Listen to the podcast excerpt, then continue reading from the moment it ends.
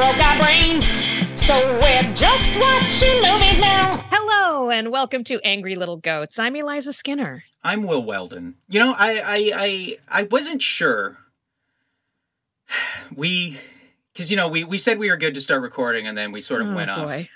We went off on this other thing about uh, the the quality of our microphones. Um, and I I'm recording in a very small room, so if you've had issues with my audio, I don't know what to tell you. Um, uh, my my wife Yeah, is trying to mine- work in the living room. Mine is bad because my laptop is dying. So, like, it, this fan is just constantly on. I've had to, like, try to precariously push it away from me while getting the mic closer to me. And I should buy a new laptop, but I, the cat just had to go back to the vet. And he's basically, you know, uh, this is his last last Christmas.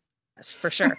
um, and he also had to get this special medication that I have to give him an injection of, and it cost so much. He gets two injections, but the whole amount cost two hundred and fifty dollars. And I, I I gave him one last night, and he was like running away from me. And I'm like, this is this is one hundred and twenty five dollars in this syringe. You can't. I I get it, but this is so basically we're We're we're, trapped. up against a lot. We're trapped uh, in these lives we've made for ourselves. Um, also, it's very hard to catch a cat, especially like uh, oh god, my hair's dirty. Especially like an old bony one um, that was still slippery. How did you in the know youth. he's so old and bony? I've- he is old. I've bony. seen him, and I know I know you've been talking about him the whole time I've known you. Uh, yeah. But um, it, that was just me. Um, you know, sometimes I'm like, uh, I'm like, should we should we do that old school podcast thing sometimes, of where it just fades in while we're talking in the middle of a conversation. Um, Um, I think only if you. I only like that kind of stuff if you uh, if you do the same thing as like like the janitor at the beginning of a play on stage where they're sweeping and then they turn to the audience and go, "Oh, I didn't see you there. I guess you've come to see the story that we'll be telling you." Well, it started in a little town called Poughkeepsie, and then the lights fully come up on the stage. You know? Well, that actually sounds uh, just like another form of introduction, another kind of formal introduction, where Well, the yeah, but it- janitor but- is there and formally introduces the show to the I, crowd. Well, and I'm saying that them. like if we were talking and then it came up and then we went like, "Oh, hello, audience. We were talking to each other. We didn't see you there oh, we didn't see you there. We were because we never do." We were just talking about the best ways to abuse prescription medication. Hi, I'm Eliza Skinner. And I'm Will Weldon. Um, but, but anyway, that's a conversation we could have had off mic. But look, it's it's you know I believe in radical transparency. I don't at all. Like Um, a ghost. Uh oh, Jesus. Um, that uh, not. I don't think ghosts are radically trans. I mean, so if they're cool, they are. so so if Hold you're on, going, my dog is on the mic now. uh oh, I thought that Aristotle was laughing for a second. I should have known it was just your dog uh, slobbering into the microphone. Yeah, you Uh, see, it's an hour and a half before dinner, so it's dinner time. I, I think I guess I guess by human standards a ghost is radically transparent, but I think by the standards of transparency, a ghost is actually midway transparent. I think that depends on the ghost and or the too. production design of the ghost movie. uh, that's true too. It and it has to be a ghost movie or TV show or even play because neither of us uh, believe in ghosts in real life. Yeah. And I will go to my grave and the afterlife thinking that. Uh, Aristotle, you will I? come back and haunt us. Yeah. Um, pay no attention to me. I hate admitting I was wrong. I don't exist. Am I uh, blowing out the mic or anything, Aristotle? Am I blowing up the mic? Yeah, yeah, with all of these rhymes. Everyone wants to hear them every single time, the way that I do my history raps. Who wants to hear about all of that? See, in 1492, you know, Aristotle, I would like confirmation on whether or not I'm blowing out my microphone or not. And now we can return, and it turns out I was probably blowing out my sound, so I apologize for that. Also probably blowing up the bathroom, you know. Um, I'm saying with your stinky takes. Yeah, I oh I see. I thought you were saying I was having diarrhea as I recorded the Well, podcast. I mean, I, I, it- none of it made sense. Now, is there do you think there is at least one podcast that is recorded exclusively while the person hosting it is taking a shit? The Dumpcast. I was gonna say shitcast.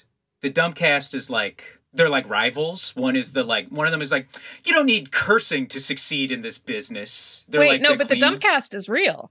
What is the the dumbcast is not real. it is. No, I've never been Do you know- less convinced Do you know Tim somebody. Propley from from New York? He's Tim comic. Prop Tim Yeah, Propley. he's a, he's a prop comic. yeah, Tim. Oh, he does the Dumpcast. He used to do Shit Town. He was part of the whole Shit Town crew. And then he broke off because they decided to be extremist in different directions. Did did so, Tim did Tim Propley feel fated into his destiny of being a prop comic due to his last name? I think he changed his name. What, to oh, okay. So it's not like his Or he came from like a long an- line of Eastern European prop comics, and that was the name they were no, given at no, Ellis uh, Island or something. I mean, he he was a Propinski um, before he. that's what he changed it from. okay. Um, but yeah, Um, now I don't do improv, so I refuse to go along with the dumpcast being a real thing. I mean, you have done d- improv, but you don't do it. Um, correct. so we watched another movie Uh, suggested by you en masse. You Oh. all got together and you decided to get us this for our birthday. So I did. Fuck. You know, I prepared everything except I forgot to. Forgot to do this. So we did. There was, uh, uh. So I guess the I suppose the runner up, uh, notifications, were, on Twitter from, what the hell? Sorry, I'm just checking my mentions. Hey, You Um, have to stop threatening celebrities on Twitter on our account, by the way. No, it says in our bio. It specifically says this is run by Will. Don't bother Eliza. Yeah, but it still looks like I approve of it. I'll add that in the bio. Eliza specifically ni- does not neither approves nor disapproves. This has nothing Yeah. to do with her. Hardly even follows this account. Yes, Is um, unaware of what I am doing to tank her career. Put all of that in. Yeah, I make a point to never like one of your tweets so that nobody will be like, "Oh, she's having her own podcast. Like her tweets." Oh, I Um, thought that it was just because you didn't like my tweets. The No, old no. reason. Uh, so uh, at Little Frog uh, uh, recommended a field in England. Uh, which they described as unsettling folk horror. Uh, uh, old friend of the show, and uh, I suppose friend of mine personally. Uh, Aldrin Cornejo recommended The Gate. Uh, but in the end, we went with the first recommendation we got because I was worried it would be the only one we would get. So I was like, let's just do this one. But uh, Dan Angler uh, recommended uh, Aniara. And the other thing he recommended that we went with was Ravenous. 1999's Ravenous. And what a recommendation! All of them were, but especially Ravenous. Had have you had you seen Ravenous before this? No, so I actually um I had. Oh, I oh. had seen it already. this wow that's so fascinating because while I was watching it, I was like, "Well, there's no way Eliza's seen this before." I guess it has become like a cult, but it was something I really. This and Brotherhood of the Wolf, I think, came out around the same time, and both of those movies, as like a 14 year old, I was like, "Damn, those look cool as hell. I gotta see those." Never saw either one of them ever. Oh, I don't remember it coming out. I I um I watched it a few years ago. I think maybe somebody had recommended it again, but every now and then I go I I get back into a um, a vampire phase. I fucking love vampire media. All of it. The, the from the worst to the best, there is no vampire media I don't like. And I will say before we even really get into this, Mhm. I do count this as a vampire So- movie. Technically, it's cannibals. Do you Go ahead. Are you? Do you know? Um. Do you know uh, what uh, Roger Ebert said about uh said about this movie? I think No, he gave it three out of four stars, and he said, Okay, that's a little homophobic, but go ahead. "Um, I don't understand that joke." well, clearly you're not up with Queer Talk's take on this movie. Um, anyway, go ahead. Oh, is do is it has it also become a queer movie? Thi- well, no. Here's the thing, and this is Because why. there's I- lots of stuff to talk about around this movie yes. as well, like the production and stuff. But sorry, Well, yes. first of all, tell tell me tell me what Roger Right. Ebert said. So Roger Ebert, uh, do, do, do, do, God damn it, where is this fucking? I forgot to pull. Okay, um, uh, is I mean, most uh, of his stuff was Chicago Tribune, if that helps. he said it's clever in the way it avoids most of the cliches of the vampire movie by using cannibalism, and most of the cliches of the cannibal movie by using vampirism. Uh, so And it- yes, and it it sticks the the uh the folklore of the Wendigo right in the middle of it. Mhm. Um, but the reason I I would consider this part of uh, the the vampire oeuvre um, is the horniness, um, which is one of my favorite things about vampires, and that's also what got it on. What got like horny TikToks made of it? Did you get the one that I sent you? I sent you one.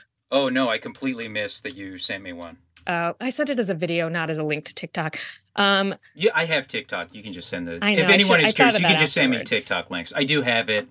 I use TikTok mainly to try to uh, start uh, human trafficking panics. Uh, it's so funny, by the way, that you do that because I had wanted to be doing that, and I kept being like, I should do that bit, and then I saw you doing it, and was like, well, Will's beating me to it. Yeah, I, I- j- I just love all those videos of women being like, I was just buying band aids, and there was a man there. I think I'm being trafficked. Like, what?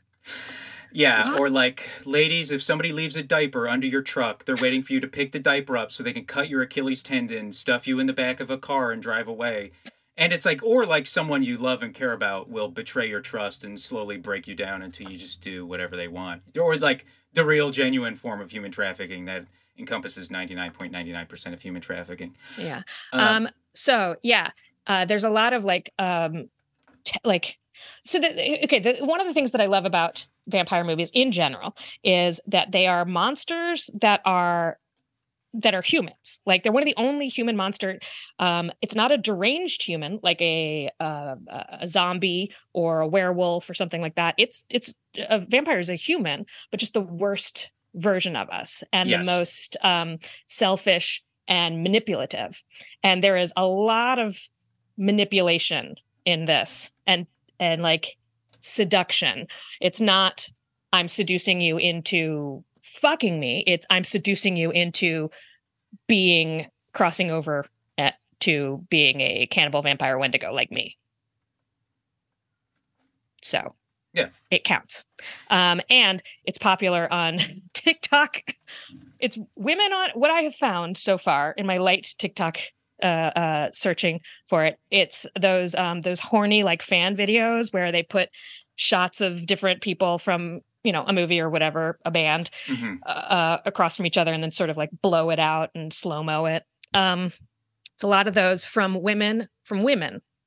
Couple of dudes, a couple of dudes being like, "It's a cool movie, I love it." It's a lot of women making those horny fan videos from across the sexual spectrum. Like it'll be the book talk horny moms, and it'll be like the the queer social commentary lesbians, and everybody in between. But it's but women especially are like, yeah, let's see these these dying uh, 19th century soldiers really almost eat each other's livers. And it's it's it's there's no spec- it's not like people are like specifically hot for like Jeremy Davies and his uh, terrible uh, curly hair. It's like across the spectrum of No, characters. it's usually not him. The one that I sent you because I was like, why this one? Um, was uh who's who's the guy? The uh the German club kid soldier? Guy in the movie who looks like a German club Oh, Neil Reich McDonough. is I don't Oh. remember the actor, but the it, the character name is like Sergeant Reich. Uh, The one that they're like, he's our yes, soldier. Yeah, Neil. Yeah, hair. Neil. Neil McDonough. Yes, who is so fair. It's he's like the most fair person I've ever seen without becoming like actually like an albino. he really looks like a German club kid. Yes. If he looks like they were th- th- like he was busy shooting German space train spotting, and they borrowed him for a few days for this. Mhm. Um, but yeah, it, it was a, a, a fan cam or whatever of him and uh Guy Pearce. Pearce. I always want to call him Guy Fox, which is so crazy. Maybe it's because wrong. he's. It's well, on the one hand, it's very wrong. It's like me saying I always want to call Clea Duvall Cleopatra, but um, it's. But on the other hand, Guy Fox, because he is a fox. Is he? So I was watching this. and I was like, God, I really think he looks better as he's gotten older. I think some like Hmm. weathering suits his face because when he's younger, he really is kind of mouse, like literally looks like a mouse to me. I wouldn't say like a mouse, but I would say like a uh, a sharp um uh, editorial model. Like Yes. he- I there's no way that he could play anyone who isn't either uh, uh, stricken by something because of how sharp his features are, or a model. Like if he was just like playing a a a, a, a I don't know a, a mechanic in a movie and it when women weren't falling all over no one was falling all over him i would Uh-huh. be like what the fuck is this Yeah, he. no one would do um, this He uh w- when I'm extremely when I start to get dehydrated, I get the same creases around my mouth, like almost like a Homer Simpson esque thing that yeah he and has. and the ones like like pointing down to your groin well, those are called cum gutters, and yes, I also get those when I'm dehydrated because that's how you look ripped as hell. Um, Zac Zac Efron for six years was probably the most dehydrated man in Hollywood. Uh, um, also, Guy Pearce's. There's some movies where he he is must have very bad breath looking. right You gotta imagine, yeah. these like dehydrated cut Yeah, dudes and just all the all the like supplements, like the weird like liquid supplements and shit you got to take. All that stuff really fucking is disgusting in your mouth. So like, there's no way that is leaving pleasantries behind. that's what she said Uh, Do, mhm. should we Mhm. should we just describe this movie or yes. So hey also, listen Also, I'll say so before, just on the Neil McDonough thing. It's funny that they would do that about Neil McDonough because he, as a psychotically right wing Catholic, would disapprove of someone having lust in their heart.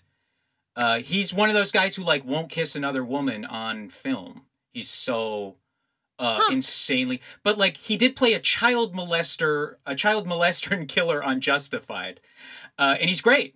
This is another uh, look another classic thing when people oh the left oh they can't oh their puritanism some of the fucking right wing freaks I have just absolutely loved. I mean he's great in Band of Brothers. He's great on Justified. Uh, he struggles a little bit playing M Bison in one of the Street Fighter movies, but I don't know that that's his fault. yeah there's not a lot to dig your teeth into there No, you really got to have the Raul Julia level of of ham that you can Mhm. achieve. Um, but it's and uh, although I will say he's still not uh, the most morally repugnant merc- person of the uh, member of the cast because Jeffrey Jones famously oh yeah uh, registered sex offender for child pornography. A really Watching different this- time when that happened to him. So this movie, like the first half of it, I found, you know, is boring in that it's totally weird. If they had really gone for the comedy of it, I think it would have been more fun. Um, But it's kind of boring. But then the second half of it uh, is just like crackerjack. So, and as I was watching the second half, I was like, oh man, I really hope that um I really hope nothing happens real bad with Robert Carlyle because I would like to continue liking him because otherwise I would like this this what is it Jeffrey Jones Jeffrey Je- Jones, yeah. this Jeffrey Jones performance in this uh but nope I can't because he's really bad He's um he's a bad he's- person uh, my friend, uh, when I was still living in Toronto, a friend of mine came here for like meetings or something and went back. And when he came back home, he was like, I saw Jeffrey Jones in a park and he was arguing with someone on the phone. And all I could think was, he's arguing about child pornography. Thought you were gonna say he's arguing with a mom about like just let me I just want to buy him ice cream come on Yeah. Um, so uh, yes, I the, the yeah, the, it really is one of those things where it's like, you know, it's movie stars. You know why they protect them. Like you know why they're waiting. Disney is waiting on Jonathan Majors for the court case to see if they can have an excuse to not have to completely reroute all their plans. Not that they're going so great, and Jeffrey because I mean there's to be all that fair in Disney's defense who is going great yeah. uh, but um, Jeffrey Jones is interesting because while he doesn't, I can't imagine he has ever contributed much in the way to the gross of a film. He is like one of those guys where you're like, you you just you just can trust. He is always he's one of those character actors where you're like, well, he'll he's not ever he's never been bad in anything except his real life, except yeah, his real life exactly. He saved it all for that. Yeah, But yeah, Um, I the in the first half of this movie though, between him and David Arquette, like if you hear David Arquette and Jeffrey Jones, Jeffrey, I always want to say Jeremy, Jeffrey. whatever, uh, are in this movie, you're like, oh boy, I bet we're in for a hoot nanny. Uh, this is going to be wacky fun. And then Guy Davis, Guy Fox shows up, and Guy Davis. whatever guy fox i'm just gonna say that uh shows up and is like i myself am in this other movie uh it's very sad the movie that i'm in Yeah. um So, So- that there's like this weird tension. So I'll, I can do the the run through. Okay. so we start off. It just starts with Guy Pearce is at a dinner with a bunch of other officers. Uh, it is during the uh, American uh, uh, American Mexican War, and he is with a bunch of officers. And um, I don't you don't find out immediately, but he's just recently been promoted. Um, but he like has a panic attack looking down at the meat on his plate at this dinner uh, because he starts flashing back to watching everyone die during a battle and his act of cowardice during that battle that led to incidentally led to his promotion and then his commanding officer is like you're a coward get out of here and exiles him to the California mountains So right off the bat, I'm loving the commentary on life about a white man getting failing upwards. um, uh, it both triggered and enraged me, and also uh, made me feel vindicated. Um, and for but so i was so my the, op- life. the opening credits uh so oh right i was gonna say so this movie its first director uh, was a Mac- macedonian auteur whose first film got like an oscar nomination. It was like a big critical hit. He got hired for this. And fox the studio has accused him accused him of skipping production meetings and being unprofessional. He's accused Fox 2000 of micromanaging him, like not letting him have the crew he wants, ca- trying to cast every single part, no matter how small it was. Um, I imagine both of those things are probably true. And he three eh, three weeks into filming, like an insanely long time into filming, they fire him. They bring in this guy Raja Gosnell, who at that point uh, had been an editor who had just directed his first movie, which was Home Alone th- 3. He later went on to direct, direct Never Been Kissed, Big Momma's House, Scooby Doo. So the, the cast revolted. Uh, they did not want him. And so the studio, and then Robert Carlyle had just worked with Antonia Bird, who ended up being the director, uh, writer, Ted Griffin. And he was like, "She's great. She's my friend. You can trust her. She can handle this kind of stuff. She's a you know a small filmmaker, so she Robert to work." Carlyle, one of the stars of this movie, and uh, uh, uh, mostly known from Once Upon a Time, Yeah, uh, he the TV show where he plays Rumpelstiltskin. he he probably was at his most, if not famous, his like hottest point around here because he was coming Mhm. off of Train Spotting and the full Monty. Yeah, Right. and he was already building that I'm going to be in um once upon a time someday sort of energy like people could tell he's Yes. like this guy's going to play the alligator from Peter Pan but like in human form. I did not know about that credit. Um, oh yeah, he- he, played multiple characters on it. Yes, this was the same. So they filmed this in '97, but like, this was right before The World Is Not Enough and Angela's Ashes, and he did uh, a few bad like action movies. Before then, he kind of like dipped back down and settled into like character spot again. So like, but he had he had the cachet. He and Guy Pearce were both seen as guys who were like zooming up. Yeah, so he had the Scottish cachet. Tim Roth. Yeah, he's great. And he, so he had the cachet to be like, here, hire this lady. He called her, I guess, in a panic and was like, please come to Prague and do this. And she Uh, was and like, sh- say less. yeah. Prague, yes. And she was this, like, you know, sort of like strident, like, uh, uh, British socialist. And she came and she made this, and she had a better relationship with the studio, but she also said that, like, production was. It was like ridiculous, the shooting schedule and everything that they I didn't realize that the production had gone so far before it got so I wonder if the the tonal shift in the two halves of this movie are a little bit like uh the a a uh the idol situation. and she she specifically has singled out the uh, opening voiceover and the opening and ending quotes. She hates those. She thinks they put them in there. She essentially said like it's pathetic the way studios assume everyone is stupid, as like stupid as they are, because like you can go to these tiny little villages and meet people who pick up garbage for a living who are like incredibly eloquent and more intelligent than almost anyone you've ever like it's like wrong to be like well the rubes won't understand this movie Mhm. for me the thing that stands out over everything else and there are a few parts where i was like mm, the, the tone here but the whooshing noise as the opening credits come on where it's like guy pearce's name comes on and it goes Yeah. and, it, and it's like That's like what they do in those movies that those piece of shit comedies that National Lampoon would buy and then just slap like National it's like, this is a Lampoon's classy- dad fart. Cla- Like- this is a classy movie. Put in boing sounds.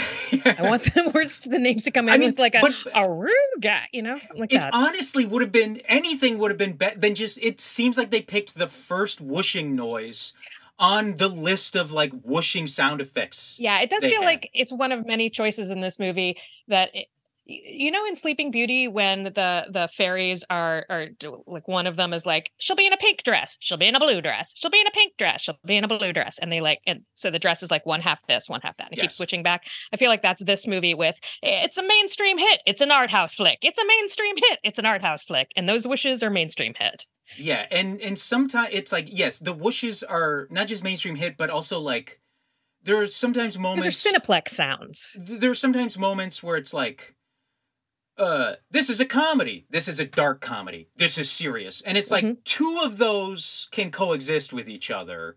But like i mean dark and light comedy can't really coexist. But like you can have a drama exist with either one of those but once you set up the triangle If you're not sure, ask Tyler Perry. yeah once you set up the triangle you're like there's no need for guy pearce to be rolling down to be falling down this mountain for a full two and a half minutes. Yeah. uh, and it's yeah the whooshing noises and um That did lead my eye to notice that it was cast by Hopkins Smith Barden, which my one of my first jobs in New York, I worked at an an agency. Our offices were like sharing a space with Hopkins Smith Barden, and so I we would pee in the same bathroom is the important Mm. part. And one of them I, had a huge dog, huge, like one of those dogs the size of furniture that would come in and like also go into the bathroom with her. Because I mean, when your dog's at the office with you, what are you to do? Um, but I it made me like them. I was like, Hmm. you're you're approachable. You got a giant dog at work. a lot of casting places in toronto had dogs this is not what this show is about but Yeah, we should. um uh so uh yeah well it's interesting because i have like the beat i realized i wrote like two and a half pages of kind Oh, of boy. like but it's well it's a smaller notebook but just like um it, it's interesting because like i have the beats of what happens but the story itself is pretty sparse. Is like pretty like there are the incidents but the story itself is like you could sum that up pretty easily in a paragraph. Um but it's just like guy pearce so he arrives at this fort. He still it takes uh i think imdb said he does not say a line of dialogue for 22 minutes and he's Yeah. in every single scene Very sad. He's a sad guy. and not just sad but like a coward like specifically through the whole movie he behaves cowardly over and over again Well, and okay.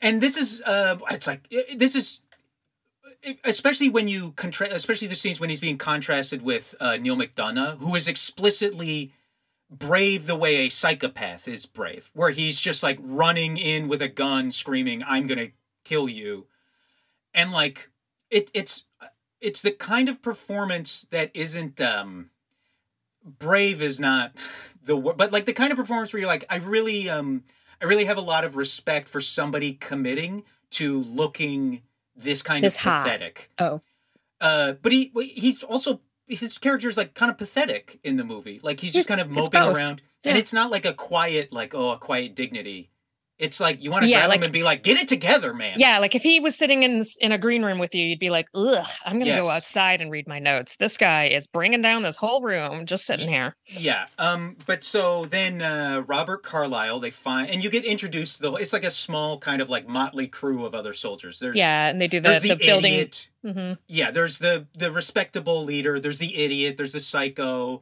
There's the drunk. Uh, they have the two uh, indigenous characters who introduce the concept of uh, the Wendigo, uh, which we can talk about. I will Uh, also say I was very glad that uh, with the ki- all the killing, the different types of killing, you know, war flashbacks, cannibalism, all of it, Mhm. that they were killing each other. It wasn't just a bunch of Native American slaughter. Because I was like, that would have been, that would have been uh, just the only thing that I would have. That the whole bummer of the movie would have been that. You know what I mean? Um, yes, and it's you know they're the two characters. One of them makes it out alive, uh, the other one does not. I was like, that's not bad ratio. Um, but uh, it's you know be- better than the entire uh, population got. yeah, yes. I'll also say when David Arquette showed up, I was like, oh fuck, because I am so used to being like. I like David Arquette, the guy. I have a lot of appreciate. There's this documentary about um, called David Arquette. I think David Arquette can't die, and it's about him trying to redeem himself as a professional wrestler. Oh yeah, Uh, yeah. And it's a great documentary, and you learn about this guy, and you're like, oh, his life. He grew up in a cult, and it like Mhm. really fucked him up insanely Mhm. badly. And then it's like, you know, he was like a member of hot young Hollywood, but he flamed out fairly quickly. And he is in some parts, he's insanely annoying in some movies, especially later, like the midpoint of his career. He's just in these comedies that are so broad, and I was so prepared for him to be annoying. One, he had almost nothing. He was barely in the movie. Uh, he was just played like kind of like the idiot. And three, Jeremy Davies annoyed the living shit out of me in this movie. I was stunned that one of my favorite actors gave uh, one of the most annoying performances I've seen Okay, in a long time. which one is he? He's the guy with the curly hair. Oh yes, very uh, annoying. All Um, reedy and Uh, but um, uh, David Arquette, Mhm. uh, you know, he's very into marionettes. no. Yeah, But that Merlin- makes a ton of sense. He's a really weird guy. He's a really weird guy. He had he part owns a bar that used to like have his marionettes on display. Anyway, he did drop the mic um, when I was working there, and just a lovely guy. Yeah, he he's i imagine he's very difficult in like some personal situations because the way people talk about him in this documentary even like i think courteney cox even says it's essentially like he's still like a child. His his upbringing his development was stu- stunted by his upbringing so he can still be like extremely childish but people like that are often very nice and very like, yeah, I will say. I, I get the feeling that the whole Arquette family, mm, like I, this is purely just a vibe from far away. Besides Mhm. that one time working with David Arquette, I, I haven't worked with them, um, but they all seem like n- nice, smart, interesting people who have had to endure a lot of pain, um, which I think uh, either makes you hard and angry or very empathetic, or sometimes both, all mixed up. Uh, Pa- Um, Patricia Arquette uh, tr- tried to um, uh, uh, was a, a big proponent of recalling uh, George Gascon, uh, and so I hate Patricia Arquette now. Oh, I don't know who that is. He is the he's the She also got in trouble for a very poorly worded um, t- a statement about women when she won a, a- Oh, an award. But for she's just that like insanely privileged. So it's like with Yeah. Geor- George Gascon is LA's DA, and people were trying to. It's like right the conservatives were trying to get him recalled because they said he was too soft on crime because he was like you know wanted to reform bail and there were certain uh there were certain charges he didn't want to or certain things he he was just like i'm just not going to prosecute these as this thing because it's we're sending The he's a reformist and they hate that but he wasn't entire not even world- that reformer like it's the not like he entire was larry world, krasner our species as human beings, besides you and me, um, are so obsessed with vengeance as a way of uh, uh, uh, uh, of building safety, and it like does not work. Dude. Yes. It does not work. and that vengeance is not defense. So if you're like, wow, crime's on the rise, being like, well, we need we need more punishment after people do crimes, like that's not it. That's not what's happening. Yes. That will not prevent anything. uh, if if if your issue is I want more punishment, I'm okay with where crime is at. No, I don't care either way, but I really want more punishment in my community, then that's a great way of doing it. I mean, the lessons throughout history is you cannot kill people into liking you. It's never Well, and you, worked you for also can't kill them into not hurting you. Like whether or not they hurt you has nothing to do with whether or not they're they're scared that you're going to kill unless it, uh, well i mean it does increase their chances of hurting you if they're scared that you're going to kill them. Like that's the thing the whole like this is defense. I'm like it's it's simply not defense. I'm not saying that it's not some find a different reason why it's justifiable. I don't you know I, I it's it's a very tricky thing to talk about. Uh but it is not defense Yeah. It- it- punishing someone after the fact it's it does not defend you from something that has already happened Yeah, I uh, yeah um and the this um and related to that, I have to say, um the new translation of Old Boy, I went and saw it when they re-released it in theaters. A couple everything ago. comes back to old boy with you The new translation. Well, it is a movie entirely about how vengeance simply does not work for anybody. Um, but it uh, the new translation is incredible, and if you were ever on the fence about the movie or anything, you should watch Neon's new translation because it it takes it from a translation where you understand what is happening to it's so well written, you can tell who is speaking through the translation. Like they translate it and give people character. Um, oh yeah, this, so the right the David Arquette thing, the Motley Crew of soldiers. Robert Carlyle shows up and uh, uh, they find him. He's half starved and frozen. Um, also, I don't know if you noticed when they're warming him up and he's naked, you can see his smallpox vaccine scar on his shoulder, Huh. which is what that like circular indent is. Uh-huh. Baby boomers have on their arm. That's the smallpox vaccine. Yeah, I Um, wasn't checking them out that hard, but tell TikTok they're Uh, going to be interested. Take that's, a look. That's how close they're watching it. Also, Will. So that's that's one anachronism. Uh, there's another anachronism, and that one is just look. It's fine. Who cares? You could just say, "Oh, he got grazed by a bullet." Whatever. Oh, the Um, other are you? Is the other one when he was talking about starving and they were all like, "Why didn't you just go to IHOP?" It's almost everywhere. Every place has an IHOP. And he, yes, and yes, and then he was like, "I'm really more of a Waffle House guy." And they yeah, were like, and then they all "Look, go, man, "Oh, beggars." Yeah, yeah, Well, they were like, "Look, beggars cannot be choosers." And yeah, because they like, still think he's a beggar at that point. And, you know, Yes. spo- no spoilers, but this is going to be full of spoilers. We just haven't really gotten to them in a major yes, way yet. It's, it's, but so forget the- any kind of expectations of no spoilers. Im- Go watch the movie if you want to watch it without movie. without important context for this film is that it it did um it it did it is cross promotional. Uh, the, IHOP did like a big um uh, promotional thing with like a Wendigo as its mascot. So Yeah, that's, yeah, it And this movie is entirely financed the whole, the whole like IHOP. like when to go to IHOP all the Yes. time. That Yes. was there. That's where that came from. Uh, yes, uh, yes. Pokemon Go to the IHOP.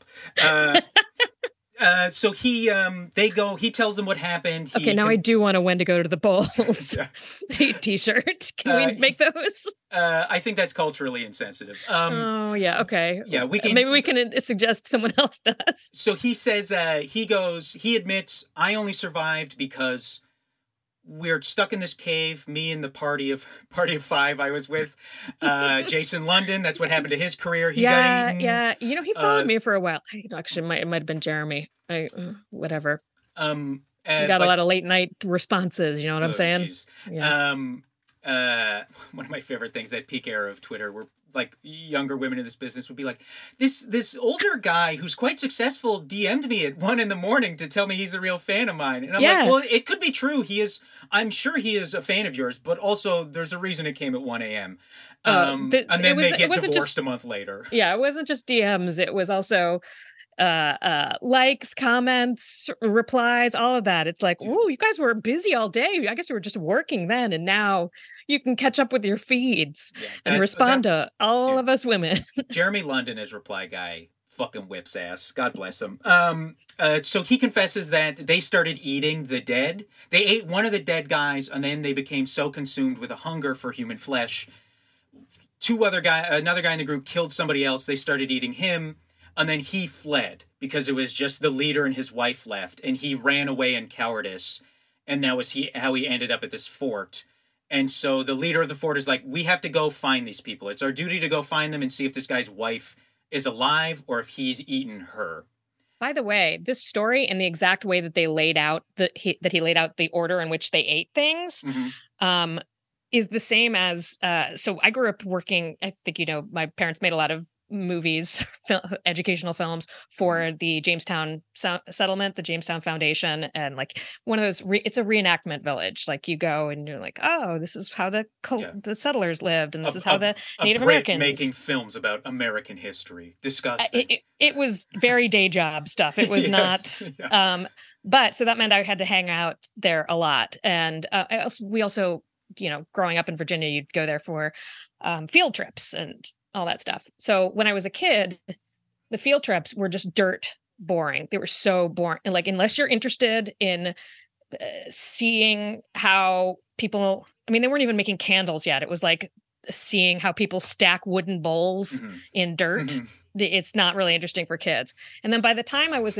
um, in my 20s and I helped, I went back and helped him with another film. He was the the, the historians there were like, "Oh yeah, we sh- we're putting in something about the starving time," and I'm like, "What? What was the starving time?" And they're like, "Oh, that was this one time. Um, this this."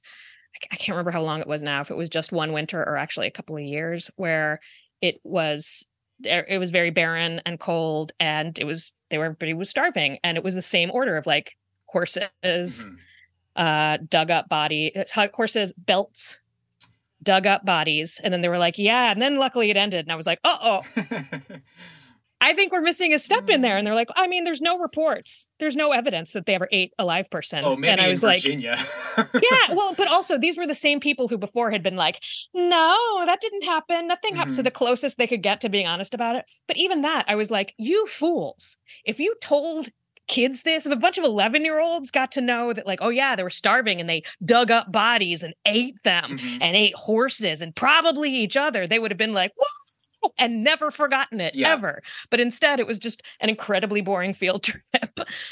Um. So, uh, I, yeah. So, uh, the Ted Griffin, uh, he said, this is this. Um. He the he came up with. Uh, he started thinking about the script. Uh, it was inspired by uh, the Donner Party and Alfred Packer, probably the two most famous. exactly the story of Alfred Packer, by the way. Yes, V- yeah, very close uh, to Alfred Packer, especially. Um, Ted Griffin also wrote Ocean's Eleven, as well as a classic uh, comedy, like uh, movie reference that you do as a joke. Must love dogs.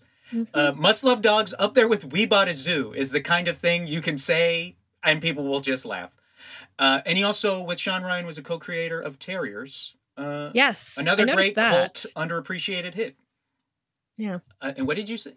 I know I just I noticed that. I never Oh, oh, watched yeah. Terriers, uh, but I heard it was great. Jamie Denbo was in it. That's, You know Jamie Denbo? No. Uh she well now she's a writer for Grey's Anatomy, but she was a, a UCB comedian. She's done all kinds of different different projects and you know acting and for- things, writing and things, A producing writer for things. Grey's Anatomy. well, I mean, just at this point, kicking. Jesus. Wow. oh, that Grey's Anatomy is. I know, right? It's in season like ninety. um. Yeah, really kicking ER's ass, and ER ran for an almost irresponsible length of time. Um. So they they're going through the woods uh, during camp at night. Uh, Jeremy Davies has oh he falls down a mountain, and for me, one of the instances of how look I don't want to defame. I'm not. This is not me. I don't know.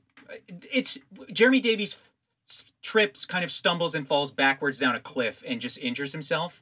But the shots of him rolling down the cliff, there's some weird edits in this that just feel like they were missing twelve, like Yakety like, just like oh, just missing two seconds of a two second shot or two like just like the briefest thing to make the transition not be so much like Ugh. Hmm. and when he's rolling down the mountain it is so seamed that's the opposite of seamless right seamed mhm.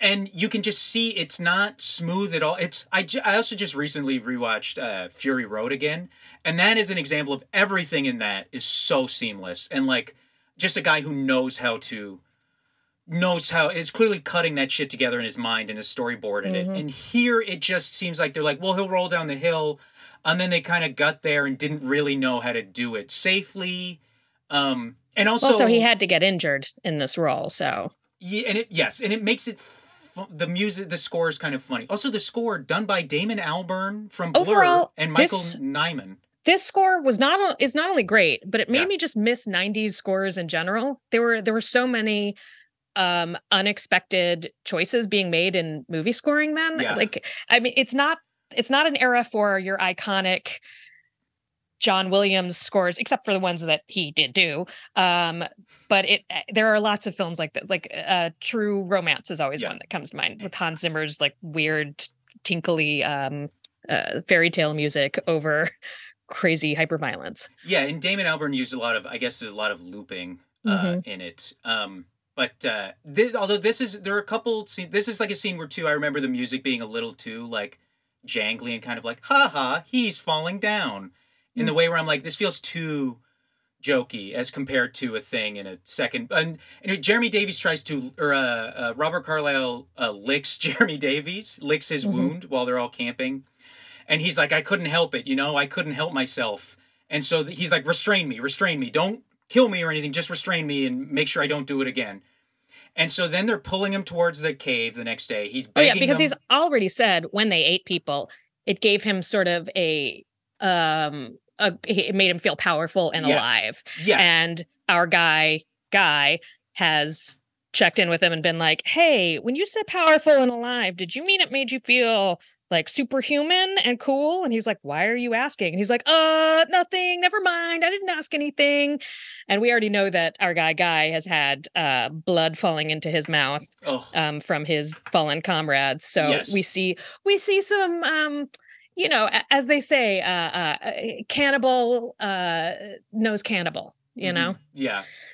Um, yes, he said. I guess if it's yeah, uh, whatever metaphor you want to slip in there, Uh, uh, he's recon- experimented with it. cannibal recognize cannibal that's Yeah. that's what i Um, should have said And so they get to the take it cave. out take it out aristotle uh, one guy is too drunk to go with them, and David Arquette and uh, the indigenous woman. Uh, I yeah the sister they've been- they've they've gone yeah, off Martha on an errand Sheila Sheila Tousey, I think is her Sheila Tusi Sheila Tousey. Uh, they go to get help, or no, they go and do something. They go on an errand. They're yeah, they they're go like on an errand. yeah they're they're restocking their supplies And so the rest of them go to the uh go to the cave. Neal McDonough and Guy Pearce explore, and then Robert Carlyle, classic example of a guy. Have, did you watch Hannibal? No i'm The- a little bit and it just didn't grab me It's um the it the second season is when it really gets. I mean, I love Ugh. it, so I'm biased. But then there's a scene in the third season during the, they end with the Red Dragon arc, and there's a scene in it where Richard Armitage eats the Red Dragon, the painting. He it's pa- and he rips stuffs paper in his mouth and is eating it. And I remember watching it and being like, the level of commitment and dedication it takes to not humiliate yourself performing this scene, like to not look embarrassed, to not like as an actor, to not while doing it self consciously be like, this is so stupid. Yeah. Eating paper. He's it's so menacing when he does it, and in this, Robert Carlyle is going like and like behaving so strangely, and you're watching and you're just like, oh, like it's it's it's it's just yeah like he starts so he's he's having kind of a um a bugs bunny style freak out hmm um you know when bugs bunny would do the like uh, uh ears up ears out he well uh, Yeah. uh. He's like Uh, so pumped to eat these guys. He's like coming Yeah. in his pants. yeah and one of the guys is like uh whoa he's freaking out and the other guy was like he's freaking me out Yeah, and i was like um, fair Also, fair I love their journey to the cave. Like, why it's like what, the scenes of where they're just like walking through the woods in these like shitty clothes hmm and looking at it. I was like, I guess that how was how it was, wasn't it? You were just yeah in your at one like point they're like single nice piece of here." fabric coat, and you're just like, God, we've been walking through the woods for a while. And i liked them standing in the in a stream at one point like oh it's Yeah. real pretty Uh, so he kills uh, the everybody who didn't go into the cave. Robert Carlyle does, uh, and then Neal McDonough and Guy Pearce come out of the cave. Neal McDonough uh, is screaming at Guy Pearce for being a coward and screaming at Robert Carlyle that he's going to kill him because Robert. Oh, Robert Carlyle chases Jeremy Davies through the woods, and this is a part where it is playing like jingly, f- like like. Like the kind of fiddle music where you hear it and you want to be like, oh, hill, hill, hill. yakety sax yeah Y- yes yeah but like um it's that's a case where as opposed to the falling down the cliff that's a case where i'm like oh well this is funny this is like funny in like a dark this, this to me that to me hits the right level of like this guy is chasing this guy to kill him brutally and then eat him and the music is like a, a like a, a Burt Reynolds chase. It's like a chase scene in a Burt Reynolds Dom DeLuise movie, yeah and that's this- the case where I'm like, this these two things uh, are working very well together. okay all right uh, yeah Um, for me it was a little like what what is the tone here so strange. Um, and the reason I thought it worked is because there's a brief moment where when it cuts back to Neal McDonough and Guy Pearce, when it cuts to them looking for them, the music stops playing for a few beats, and that's when I'm like, okay, I like, I understand. The, the, uh, this joke is working for me because it's a sort of acknowledgement of it.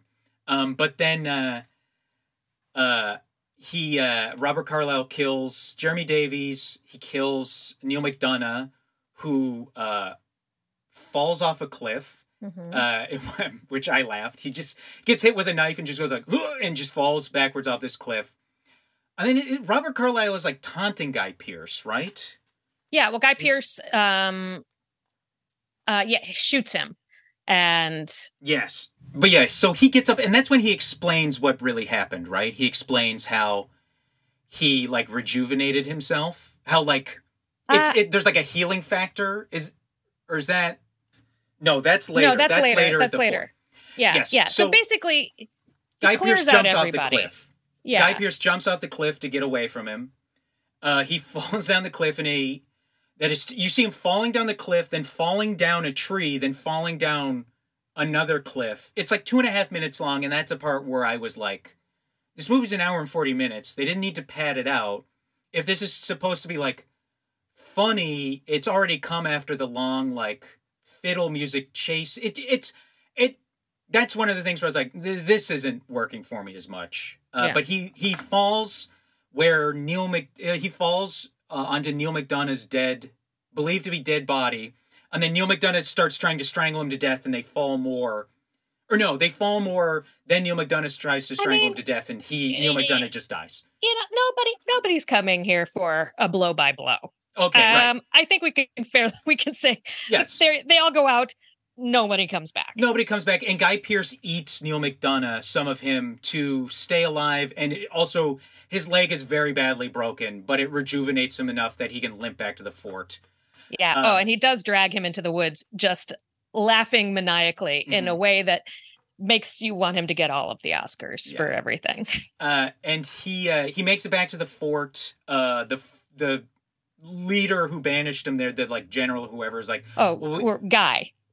Yes, Guy Pearce makes it back to the fort. The colonel is, or the general is like, well, the fort still needs a new colonel. Nobody believes Guy Pearce about what happened. Robert Carlyle shows up as Colonel Ives. Well, no, no, no, no. We got to tell this different. What? Wait, what am I? What am I So, skipping so he here? he comes back to the fort. Um, he's he's injured. Nobody believes the story. He's like, we got attacked by Calhoun, the weirdo who just showed up out of nowhere. And they're like, well, we got to find somebody else. Oh, we have a new, we have a new um uh, uh, uh, colonel who's going to come in.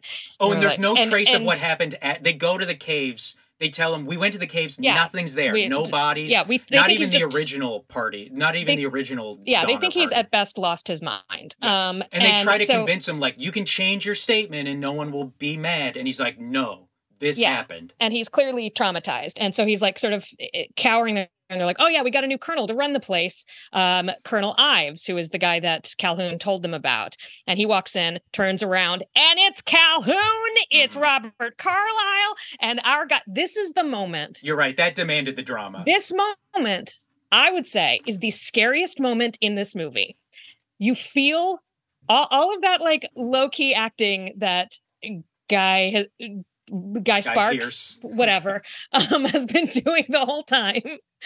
All that low key acting is like was like a tension build to this, Yes. where we all see the scariest thing possible happen. That everyone think like if everyone thinks you're insane, and the scariest person you've ever seen has just been put in charge of you, and everyone believes him and doesn't believe you, and you know he's going to kill everybody. and then Guy Pearce just Um, faints.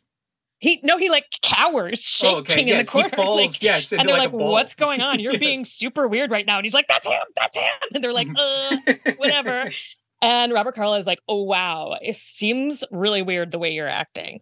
Um, it's and this he's all moment is cleaned up now. He's got the- like the little. Con- he's got the like yes, the like 1800s uh, soldier devil Yeah, beard he's- with like the point and the mustache. yeah he's army daddy now but the thing the thing that i find really cool about this is that the scariest moment in this movie which is very effectively scary um, which i hope you've already experienced because it will never be that scary for you now if you've heard about it first from me telling you this so don't listen to these kinds of podcasts before you watch the movie is the important life lesson you've just always. gotten I don't But think you can ever complain wait, about I- spoilers. but in i a haven't i haven't like made my point Okay. the the the cool thing about this is that this super scary traumatizing moment like ah it's not gore it's not a terrifying moment uh, or terrifying image it's not like a monster it's pure storytelling this scariness comes from pure storytelling that happens so infrequently uh, especially now um but ever in horror movies you know it's usually bells and whistles jump scares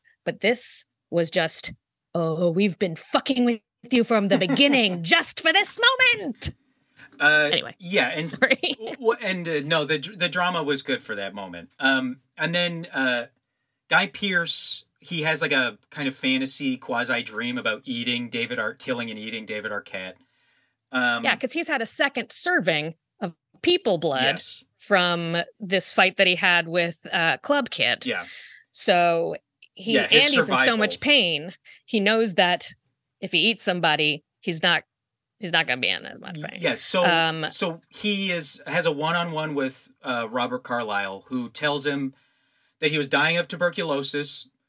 And then he met like a trapper, I think, on the road. The trapper told him the story of the Wendigo. And so Robert Carlyle was like, let's see if that's true, and immediately killed and ate the man. And it completely healed him. And so that's just what he's been doing since Yeah, that this- happened. And this That's- conversation that you're talking about is a real um uh, a Michigan J Frog moment where he has just been destroying Yeah. um guy even more all over the the he's like this guy's crazy no evidence of anything i don't know what he's talking about probably we And should kill him and- whatever well, and he's and then the gets him thing- alone is like yeah yeah i did everything you said and even more Well, here's the details he's really doing it more the way to make someone seem really crazy by being totally reasonable. Like when Guy Pearce is like, Yeah. he'll have a scar. Look, he'll have a, a wound from where I shot him. And Robert and Carlyle. he's basically like "Well, buy me dinner he- first yeah, he's I'll very take my shirt off very slowly, like, well, okay, like, and you seem like he's almost like taunting Guy Pearce as if like, ooh, he's gonna have the wound, and then he reveals it. is he taunting or is he flirting I, Eh. they're the same thing. Um, oh boy they're the same thing when you're. oh boy Uh, and uh, all the horses get killed. Uh, David Arquette gets killed. Uh, Guy Pearce is arrested for killing David Arquette.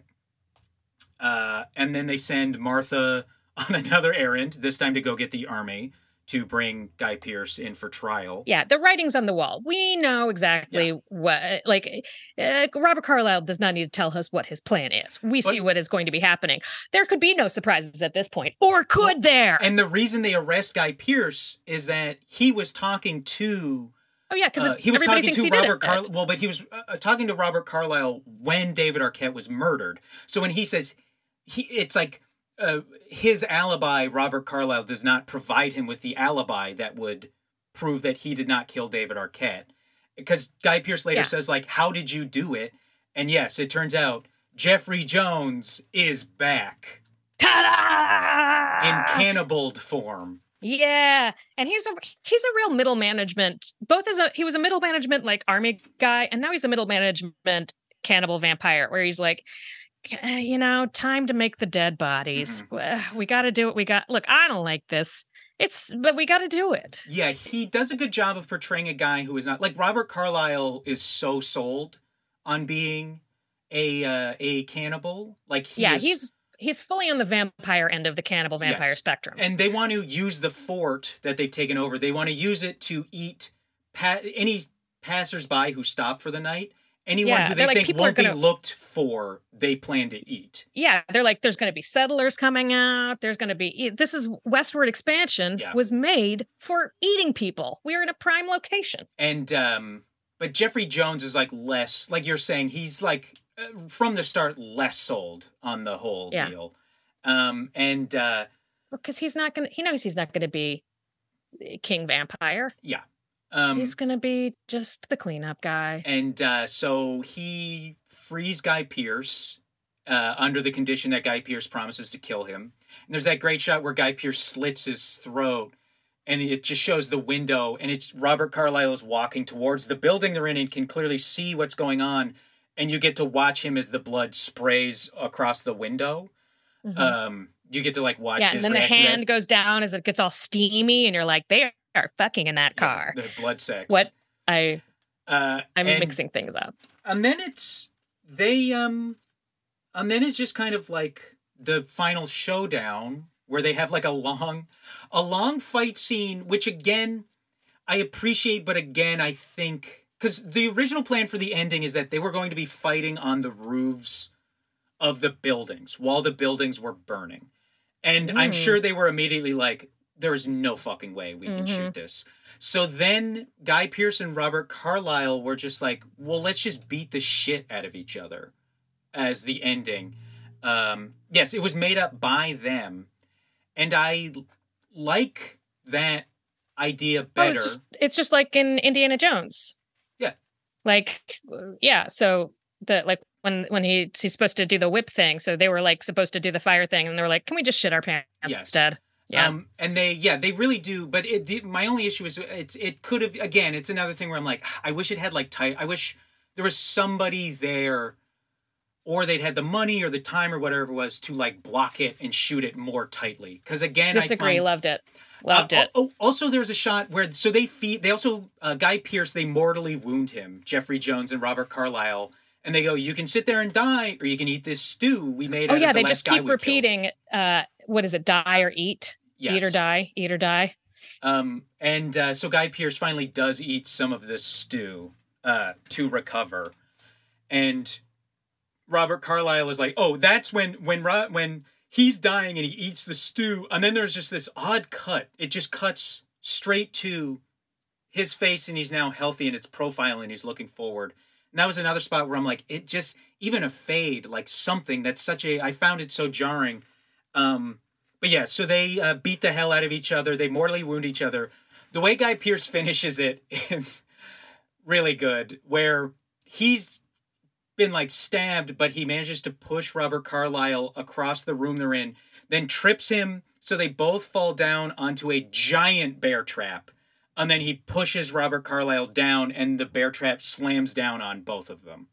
Uh, yeah, halfway through this fight, I was like, "Oh, he knows he has to kill him and he, him die too. Like he knows he has to die. There's no way that the cavalry can show up and find all of this bloodshed and Guy Pearce still alive and have everybody be like, "So what's the story? We trust you." like Yes. and also he's d- essentially d- kill him to death. he's you just got to murder to death. he's also being turned. Like he's he's gonna have this taste Yeah. probably forever now. Like, you know, who knows what the actual specifics are if you like die if you don't eat soon enough or whatever. But have you seen Midnight Mass? Yeah. Uh, so spoiler for Midnight Mass. I would think of Guy Pearce as he's more of the uh, Zach Gilford style of vampire, where he is like, I'm not gonna live. I'm not gonna live like this. I'm absolutely gonna kill myself to make a point or something here. But uh, and Robert As Carly- we've all thought about doing before.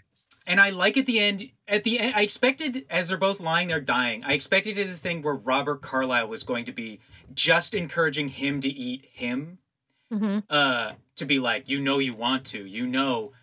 But I like. I think it's so much better that Robert Carlyle is like, if you die first, I will eat you. Like you must know, I will eat you if you die first, and I will live. Mhm. And then he's like, "But do you have the guts to eat me, you little bitch?" And uh, Robert Carlyle then dies, and uh, as like the cavalry arrives, and Martha opens the door, looks in, sees Guy Pearce dying, knows he's not going to eat him. He's not knows he's not he's not going to continue the curse, and then closes the door, and Guy Pearce dies. Um, oh, but also the general who shows up, he eats some of the stew as well. Yeah, yeah, yeah. So we're all fucked. yeah. Um, and that's the that's the American history of it. That is the like, oh, so that's why everything else. yeah, because there it's an It's a stew of white supremacy. Yeah, it's it's an obvious metaphor that they're pretty explicit about, and as well, the like people who made it have also been like, yeah, it's about manifest destiny and how Yeah. it's just you like you know bloody your hands and then you just keep consuming for the sake of consuming, um, and uh, uh, okay, so well for so I take it I take it you, you like the film. I did, and I I liked also that um, the Rotten Tomatoes score on this proves me right. My my theory, right again, that um, critics were like. It's weird, and uh, moviegoers were like, "We liked it a lot more than you," um, because again, if you're going to a horror movie because you like horror movies, you're probably going to like it more than if you're going to a horror movie and you don't like horror movies, but it's your job. Yeah. Um. Oh fuck! I forgot to look up. Oh, I forgot to do my my due diligence and Your get the. Metacritic. So Metacritic it has like a forty six. Um. Uh. And on. Uh, I think it's like 33 and like 50 or 55 or something for um Rotten Tomatoes. Um cuz Yeah, yeah, it's and- it's uneven, but it's it's got, so much good in it. I am a fan. I think people should see this. Again, don't see it now. We've ruined the whole thing. But uh, uh, hopefully you have seen I it. think and if you forgot about it and you want to watch it again, get into it. yeah, I Do still it. I still think it's worth watching. There's um it's so uh, and on Letterboxd it has a 3.6 from 28,687 ratings. Hmm. Um it is it is the kind of movie that it cost like 12 million dollars. It it flopped so hard. It made like 2 but it, you know, has become like a cult hit since then. And it really have, you know, watching it you're like, "Oh, of course this is a cult movie." And of Well, but- and of and- course it kind of bombed too. Like I'm not like, surprised it bombed. horror movies go hand in hand with horniness and the horniness in this is a bunch of dirty men in the snow um quote and unquote not eating each other. yeah but they're not like uh, they're they're you know a, a traditional vampire movie you would have uh you know some some fancy frilly collars probably um some sexy parties other stuff like that. It's it, it's a barrier for entry. You don't look at the poster for this and go it's going to give me what i want from a vampire movie. Um if if this poster you know i- i- if uh if this poster was placed near a poster for say the thing those fans should be able to identify like oh there's going to be a lot here for me Mhm. but the vampire move vampire fans who would and do dig it it wasn't sold to them Yeah, it, the I if I recall the trailer, I should watch the trailer too, but I'm pretty sure the trailer was just like, ooh, this is dark and violent. Like oh i think the trailer for this one was um it, it was one of those like you know like new york is the other character in this movie like he's a vampire he's Uh-huh. almost a vampire they're both supposed to be Yeah. not vampiring but what are they going to do together yeah. um and then it, that it had um that like Captain there John she Boyd. goes there she goes again yeah Captain John Boyd has a stressful job. Uh, F.W. Being a coward. yeah, F.W. Colqhoun just wants a good meal. There she pretty goes again Yeah. what I got, you want. Uh, so uh, yeah, yeah, it's good. I also a thing I like about it, and it's what you were saying about the score from the '90s, uh, and how you just don't. It's like movies aren't scored like that anymore, and I think it's a it's like I I think it really it started in the 2000s and then has really got it's it's it's there is like a standardized level of filmmaking that has sanded so many rough edges off. Yeah. And it'll be like like i this isn't I- don't think the score in this is incompetent but i think it's weird and in spots kind of messy. But it's also good and that's a thing. It's yeah like it it seems imperfect art is good. It seems like movies now uh, just exact staying on on score as an example of many other aspects of it. But um they want you want a score to sound like a movie score. Yeah. like that's the goal. Make it sound like a movie score. And this is an example of a film of an era of m- more films where it, that wasn't the goal. It was like make it sound different. Make it sound like this movie. Make it sound all these different ways that a score could sound. Um and Yeah. yeah, yeah i There's like a, it.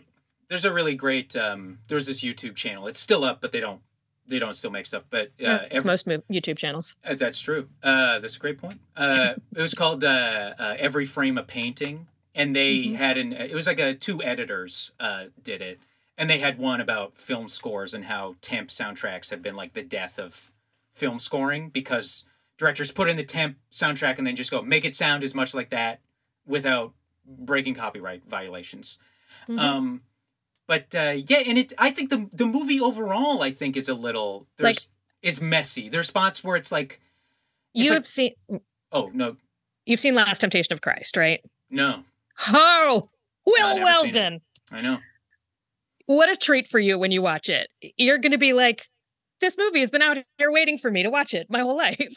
Um it's great. And the soundtrack you know it's it's it's the jesus story hmm plus a little extra. Hmm Um, but the soundtrack to it was by uh I believe Peter Gabriel.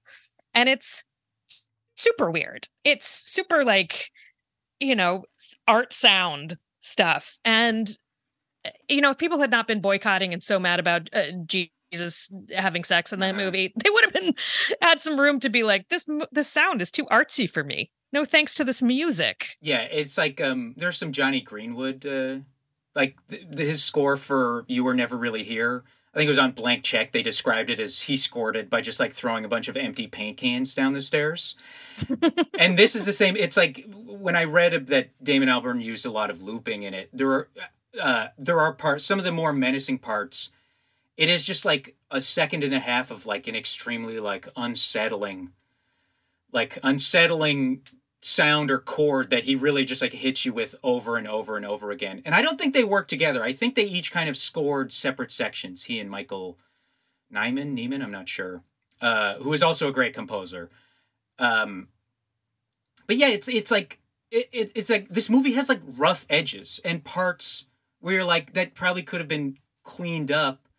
But then it's like, yeah, but I bet in the process of that, it also would have lost some of the things that people actually really like about it. I mean, like, it, it's nobody- from a time.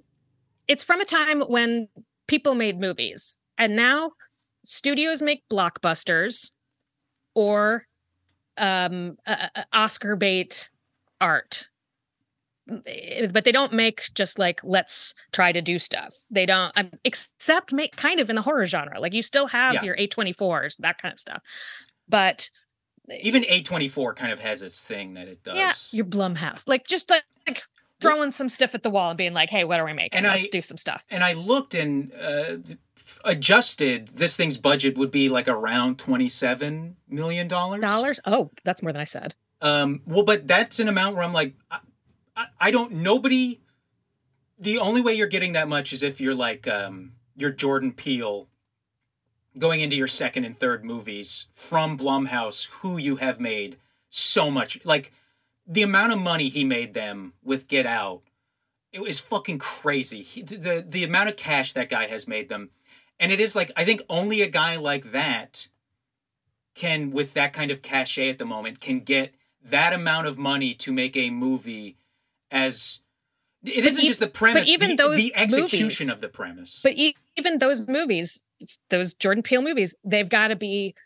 Well, we can make this because it because this is award worthy. yes, We'll probably. I don't think anybody in making Ravenous was like, "We're probably going to get awards for this. We'll get prestige. We'll get invited to parties." yeah, It- it- they just were willing to make movies back then yeah. They just were like, a bunch of people were like, good. "This would be cool." yeah, this will be good, and people like to see good things. Yeah. Um, and then a movie like Five Nights at Freddy's makes seventy six million dollars its opening weekend, and you're like, I don't know that they do. I think people have gotten accustomed to just kind of going to see. but also they don't. Uh, They also don't have like a lot you of said, options. they don't have options. But also, Yeah. like you said at the beginning about um, respecting your audience and you know assuming they have brains. They do have brains if you challenge them to have brains. Yeah. You challenge them to to use their brains, but they don't have other options. And if like one or two options were presented right now, it would be so foreign to the audience at large unless there was a big push to be like, wow, check out this different thing. Um, they it would not be embraced because people wouldn't know. It it would be like having serving fondue to people who did not had never heard of fondue and were sitting there holding their forks and knives. Like, uh, what am I? To, it, it- they would probably like it if they knew what to do with it, but audiences now don't know what to do with stuff. Yeah, I think a great um, God. What, there was a Will Smith movie that he did with Margot Wild Wild West. Robbie. Uh, yes, she played the Oh, big no, the mechanical spider. Uh, she would have been great. Um, the one that the one that she I'm trying to focus. The one that she did with um where, where all of their press tour was like proof of them having an affair. Oh, I don't remember that part. Oh boy, she is a big one that people are like, oh, so that's who Will Smith Smith has been fucking for the Um, past six years. That apparently he was not with his wife. That we now all know. Those two. Like, Yeah, I- like, please, be normal. Just Have your be normal. conversations inside and shut the window. I don't need to hear them. I don't need to like you're being too loud outside. I shouldn't Uh, know what's going on. um uh yes uh, but focus was a classic example of like focus is not like a great movie but it's like perfectly good and it's it's about con artist and it's it's But it has kind- huge movie stars in it so, because they they think well people will go for that. yes and it because but, of that. and it's like it f- flopped and it's the kind of thing where it's like that felt a little bit like one of the final nails in the coffin of just making a movie just Yo, you find a script and you just make a movie for the right amount of money They that's like They made a uh, movie of Night long. Mother. They made a movie of Night Mother, a movie based on a off Broadway to Broadway play about a woman in real time preparing to kill herself at the end of an evening folding laundry with her mother. And they were like, this should be a movie. That is a different planet than where we are right now. There, there was a, not only did they make a movie of My Dinner with Andre, it was it like a a a cultural reference point that everyone could understand like uh like like you were saying with um we bought a zoo Yes. people could do that with my dinner with andre Yeah, that's insane. Um, it and it, it it's like um, and you know what? If Focus actually because it had a big movie star in it, it did. I'm sure it was profitable. Um, but it wasn't. It's the kind of thing too. It's like just chasing like like chasing a billion dollars on every single movie is so crazy. And um, that's it's like why we had a summer full of strikes and are still on strike I I just wish yeah, it's like I just wish there could just be a movie that was good and you went and saw it and you're like, oh, it was good. Yeah, that wasn't I didn't have an issue with spending the money to go see like I love um it, it's like I I- I loved uh um Killing of the uh i still haven't seen it we're not yeah we're not supposed to promote these things Oh, right, right, right, right. Well, so as opposed to promoting, I would say it's like, but that's an example too of like, but I don't want, I don't want every, I don't want a bunch of those either.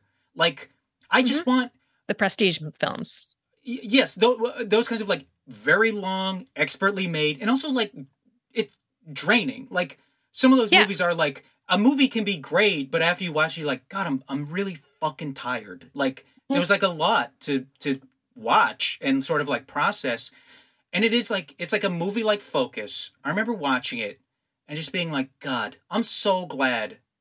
Like it's so great that I just got to watch that movie, 105 minutes long, and I will probably think about it four times for the rest of my life. That's a perfect amount for well movie. but the wild thing is just a normal movie. even those big prestige movies, those long, amazing prestige movies, same thing. The Oscar winners every year. The only time I ever think about the artist is every time I think about how the best picture winners are ridiculous. Do you remember the artist? Yeah. That Yeah. that was the best picture. Wow, how iconic. Well, we're all popping in our DVDs of the artist all the time. No, it's if we got the only way to fix this, which I think would be the way to fix all industries, would be to get the finance people out and get the people who actually care about the product that that industry makes, in our case, entertainment, in. And they're, I, I think we're too far gone. I, I- don't think that that's ever going to happen. Or even just, I even just would settle for, like, Movies used to be made by scumbags who loved movies. Well, eh, now it's made by scumbags who love money. or or or scumbags who loved money but just wanted to make some money. They didn't need to make every dollar that exists. It's but it and it is like Mhm. uh, like a big part of the But they don't even is like movies. They don't care. They're not like, wow, I'm to make a cool movie. They don't give a fuck. it's literally you just it's just like shareholder number like you're just trying to show growth so it, it, it it's like it doesn't so you don't benefit from being like there was that moment where i think it was little miss sunshine where it was like well they're to use movies like little you know cost this much made uh probably made them a cool 30 40 million dollars uh after everything studios will use movies like this to sort of patch up the middle to compensate the huge losses while they're ch- chasing the huge gains. And buddy, they did not even try to do that. They didn't make an attempt. And yet, it's like, you know, this watching this movie, I, I just couldn't help but think like it it you would be shot by your boss. Like if you best- came in and were like, I just greenlit this movie, uh fucking Zaslav would get a gun and kill you with it for No, doing yeah, that. you just be fired. There's um Out of a cannon into the ocean. the best bet we have.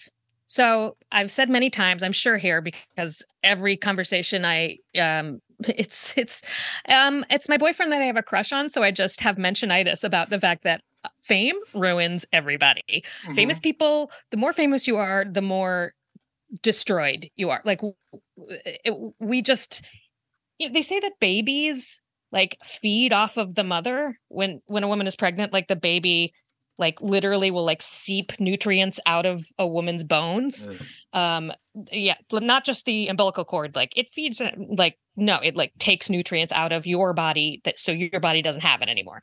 Mhm.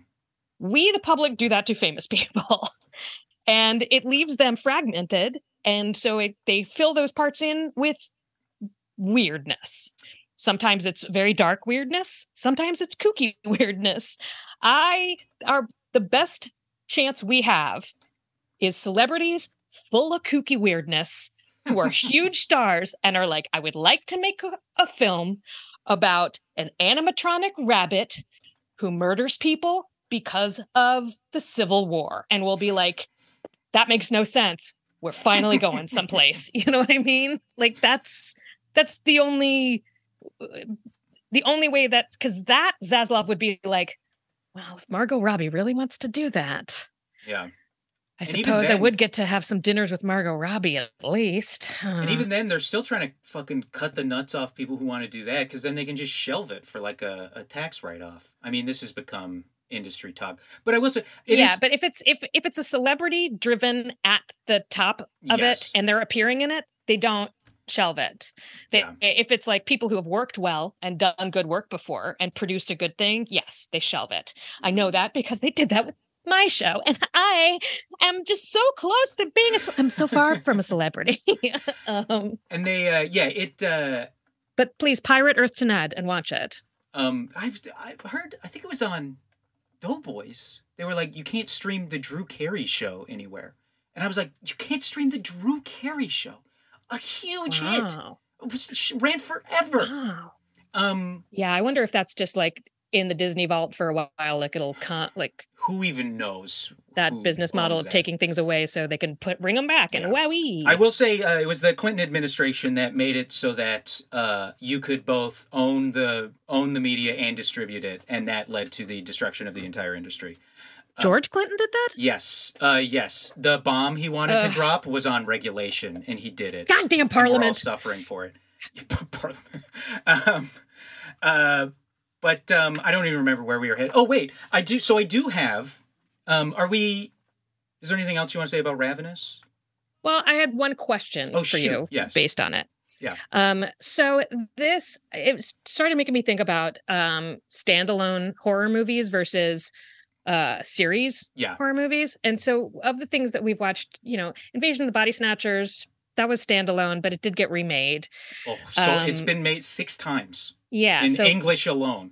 Maybe that kind of counts. Yeah, Um, and itself was a it was the second, the original. You know, there was a version that came before it too. So yeah audition also that that was standalone Mhm. um and elvira she got to make another movie it doesn't count it wasn't a horror movie um yes, and she was like a TV personality first too. So it was like based on existing IP.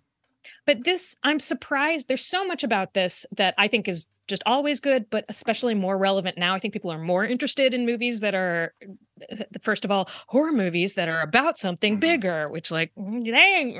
And this is not about about, fucking trauma. Thank God. Yeah. Oh, I mean, it's about Yeah, the I trauma mean, it's about of a a nation country's and what we did to it. Yeah. But yeah, um but so so i think there's interest in that and uh, in the um more critical look at our own history i think and just in general there's an interest in that so i would think that this movie should be a lot more popular today than it is. People should be interested in it and reshowing it and have a little resurgence but there's not really.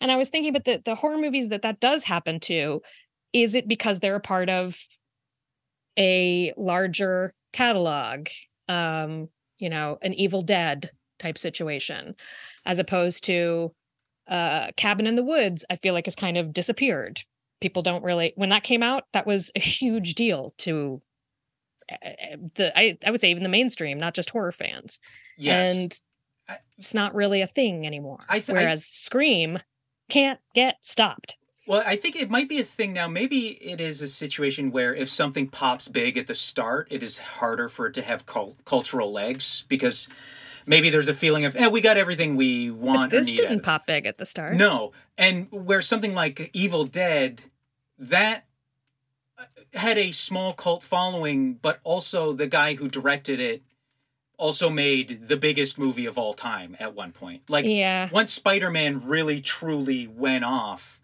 it's like people are just going to go back. Whereas like nobody involved in this is like the director she the director kept she sort of failed to make any of her like sort of like left-wing dream projects. Like oh they always stalled out in development and she ended up directing some ended up i think primarily directing tv she did a few more movies after this and then like you know a, a chris o'donnell Yeah, drew barry say- more movie that failed and so she didn't pop i mean guy pearce is not a huge star robert carlyle never became a huge star Yes, so this argument works for this, but it does sort of fall apart for Cabin in the Woods.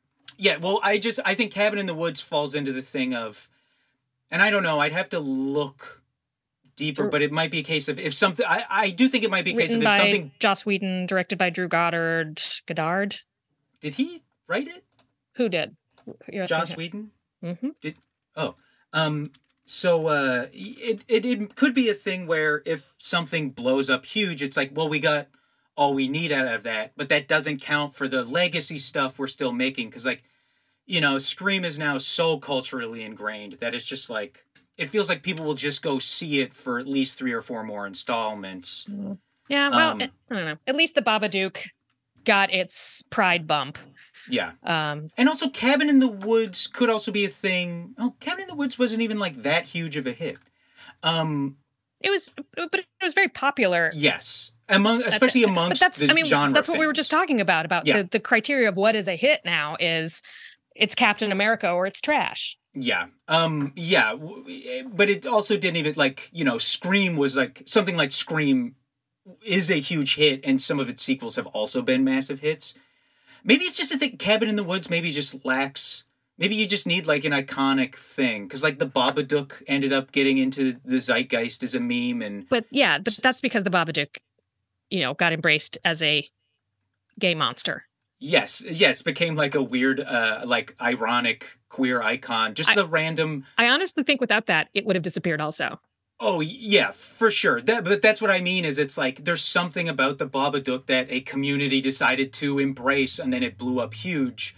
And sometimes the community is just horror fans. Um, it, like like Maybe Ghostface is such a thing.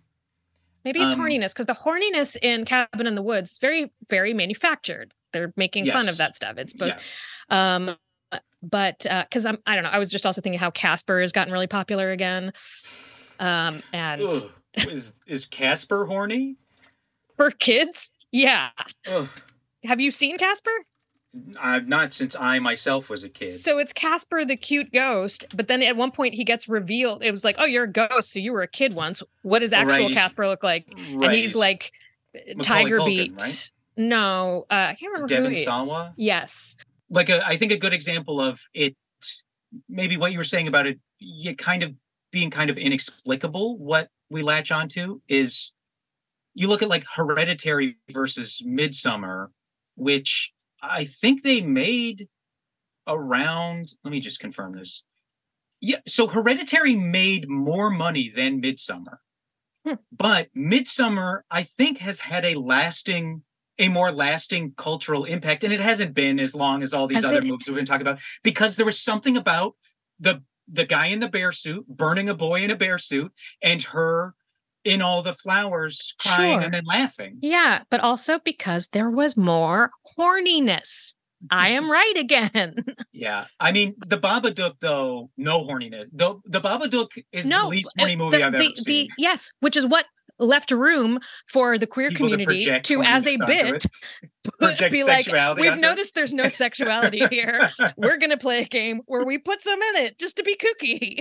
yeah um So yeah maybe it is it's you just have to either it either has to have it or you i guess it has to have the ability to have if you've got it or you don't, onto it. horror movies. You're you you're either you're you're getting us hard or you're not. I mean, hereditary is so unsexual though you'd almost think there would be room for it i don't know um That's what she said. uh okay yeah she could say that hypothetically okay i understand in this example how she could say Yeah. that Oh yeah. Oh yeah. I'm not I'm not misfiring here. um, I'm just not popular with what I'm doing. So um, we have been going on so long that we uh, killed Aristotle's uh, computer battery. We used the whole thing. I do have, if you have time, I have a quick kind of I- game, more of a bit. Okay. All right. What do we got? So this is just a little thing I like to call uh worst case casting. And so the idea here is I have three movies that have an iconic role that was played to perfection by the actor in that role. Mhm. And just quickly, if you can, and we can just stop doing it if you don't enjoy it or you can't think of anything or whatever. Think of for you an actor who could still be cast. Why am I blowing up again? An actor who could still be cast in that role, but would be the worst case possible. And they don't have to be appropriate for the time period, but they still still do have to be somebody who could be cast. So my example of this would be for me, uh, so Daniel Plainview, There Will Be Blood, I think an Mhm. iconic role played to perfection by Daniel Day Lewis. My nightmare version that I could still see being cast in that role is Benedict Cumberbatch. Oh, yeah, that would be really annoying. Yes. So Yeah. you see, uh, Yeah, yeah, yeah. so my first one here is Mhm. uh, uh, Linda Hamilton as Sarah Connor in Terminator 2 specifically. Shelley Duvall. Oh wow. Okay. Wow. Right off the right off the dome. Um, uh, and what do you think the the justification for casting Shelley Duvall would be?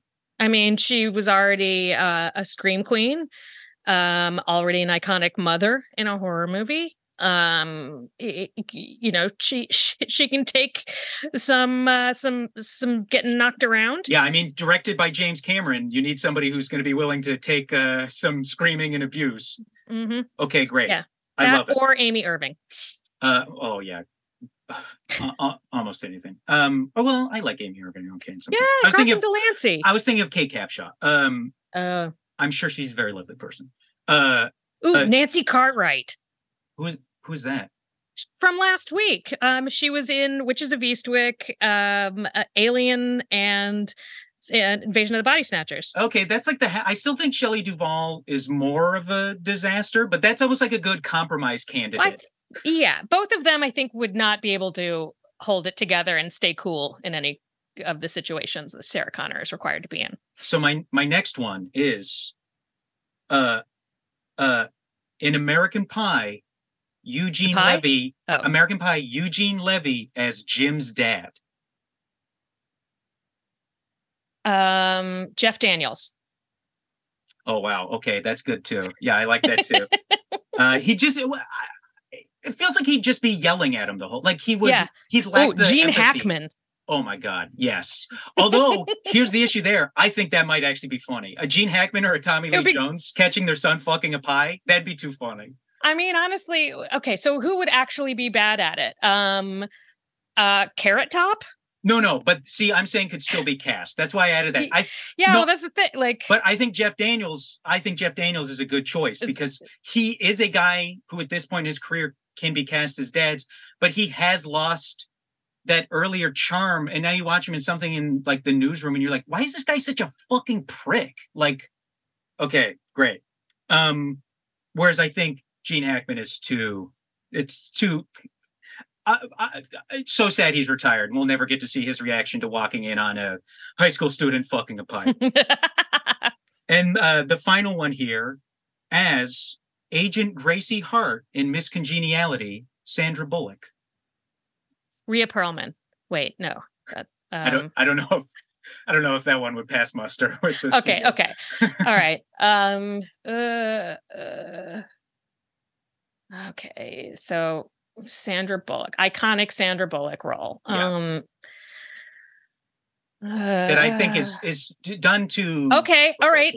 Uh, Rhea Perl- Perlman uh, adjacent, Okay. um Kirstie Alley, Ooh, good, good.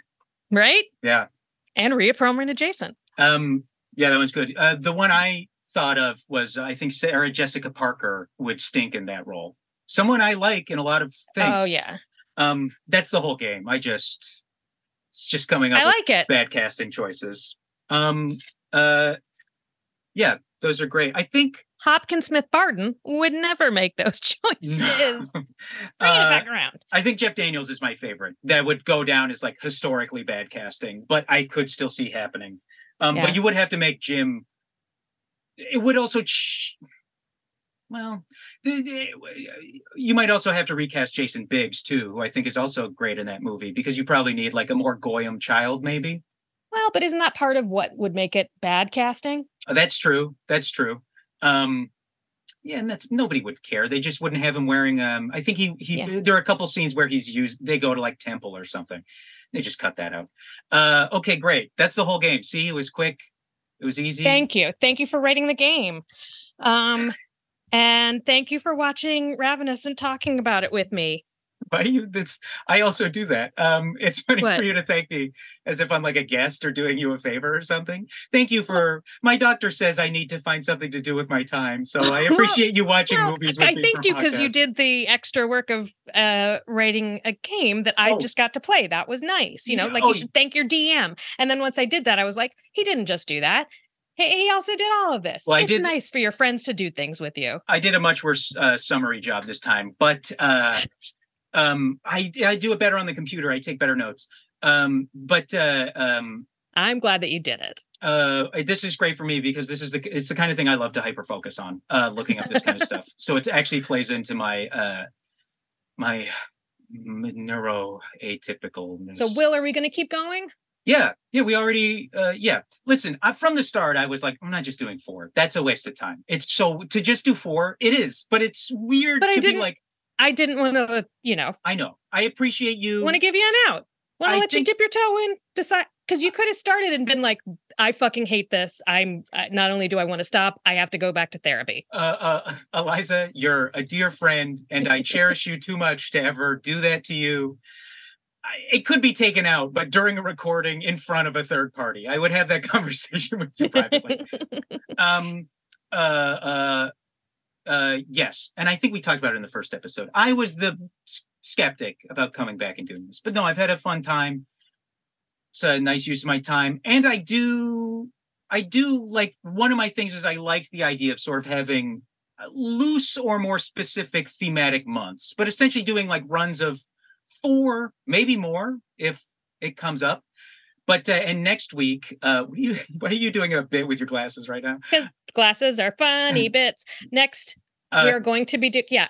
Spoiler: I had asked him off Mac Mike already. I knew that he was, and I suggested maybe we do a TV thing. Yes. So loosely now, our plan for the next month, I guess the thematic would be like a specific episode. Well, Eliza's going to pick an, a specific episode of television she loves, and we're going to watch it. I'm going to pick a specific episode of television that I love. I might throw you a curveball and watch it. We're in talks to have a guest. We haven't discussed a potential guest, so we haven't talked to any guests, but I think that would be fun for either the third or fourth week, and then the other week we'll figure out when it comes up. But- so, see you then. yeah uh thanks for listening um uh and uh remember uh eat or die The end. the end Hey, I'm Eliza. uh i'm will uh Please rate and subscribe to the podcast yes, rate both and review and subscribe Yeah, it helps unless you don't like us. If you don't like us, then you made a weird choice getting to this point where you're hearing us. Um, but let's just call it even and you forget about us, don't say a word. i'd i'd say you know what but if you don't like it and you have actual thoughts feel free to critic feel free to send the email uh, because I'm pretty desensitized to this point after reading lots of reviews disparaging an independent film I was one of the stars of. I've got a pretty thick skin after that. So I I could take it. But honestly, yeah, I mean that would be a much better system, especially since a podcast is something that is ongoing and in process. So if yeah, you can if you if you really want to give us a bad review, consider making it an email first. Yeah. Um if it's because we're still figuring th- you know what just rate and subscribe rate, rate, review, and subscribe. Listen, and this is look. I, I don't know how Eliza feels. I've certainly never been one you don't to. know how i feel because you don't ask um, it's true. I'm a man. um, it. I've uh, look. It's. I am repulsed by the idea of ever like self promoting or being like, please look at this thing. So here I am. I'm going out on a limb. I'm just going to do it. It's my commitment to the thing. Um, I don't even know where this is supposed to go in the episode. i would say probably at the end Okay, at the end, or if there's like a weird uh, gap that uh, needs to be filled, you can just throw this in as like a break too. That's what she said. Um, I feel like that is exactly the same as the last one, right? No, the last one was about her having some room for it. Oh, well, okay. Um, she's got room for it as opposed to needing it desperately to fill. Yeah, as opposed to having a gap that you could throw it into. Yeah, it's the difference between like I'm so horny and I could fuck tonight. Um, or like, there's still room in here. Come on. oh Jesus. Uh, okay, that has hey, to be don't the end of yuck somebody's yum. Yeah, right. Sorry for kink shaming people who truly, literally want to get crammed. Okay, thanks. Rate, review, and subscribe. Any of your preferred podcast distribution systems. I didn't need that. It's implied. Ugh. Okay, great. Angry little goats. We're watching movies now. We kinda broke our brains, so we're just watching movies now.